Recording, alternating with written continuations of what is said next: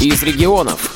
В декабре в Чувашском доме культуры агрегатного завода состоялся республиканский фестиваль творчества людей с ограниченными возможностями здоровья, посвященный Международному дню инвалидов.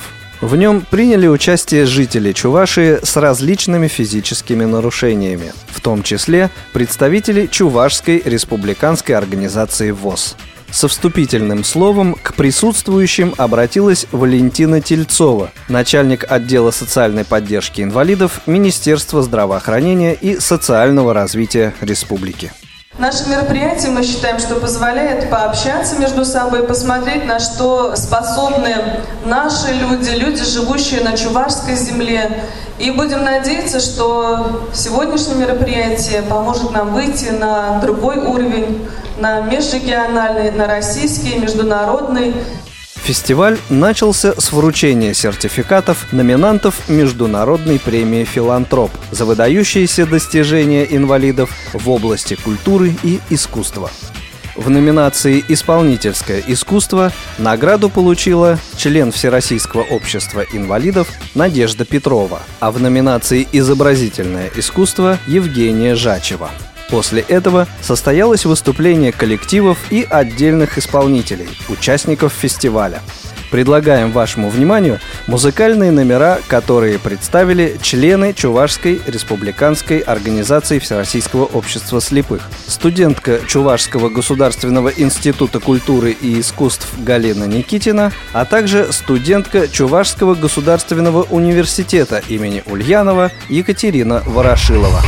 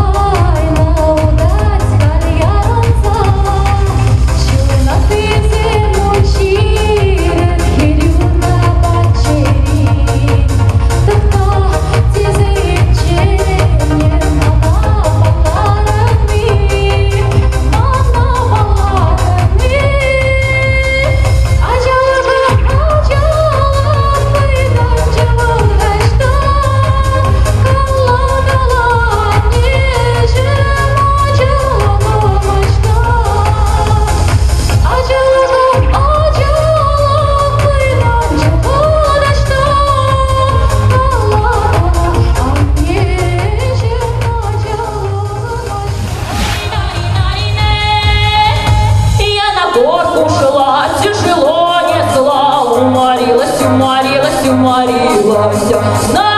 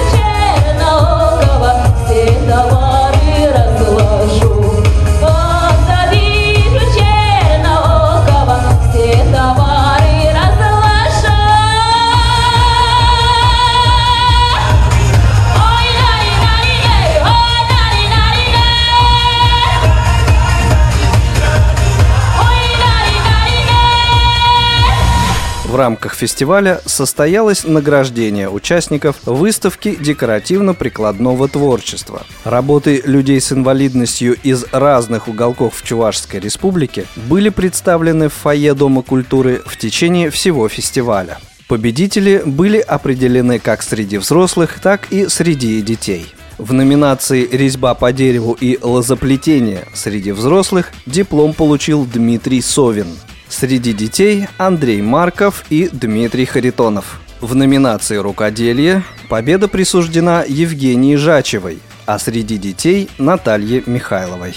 В номинации «Живопись» в категории «Взрослые» был награжден Николай Зайцев, а в категории «Дети» – Елена Сусанина. Специальными призами за плетение кружева на коклюшках, а также за вышивку среди взрослых были награждены Галина Егорова и Нина Озерова. Впечатлениями от участия в выставке декоративно-прикладного творчества с общественным корреспондентом радио ВОЗ Олесей Гавриленко поделился победитель в номинации «Живопись» Николай Зайцев. Я представил сюда две живописные работы, акварельные работы на выставку.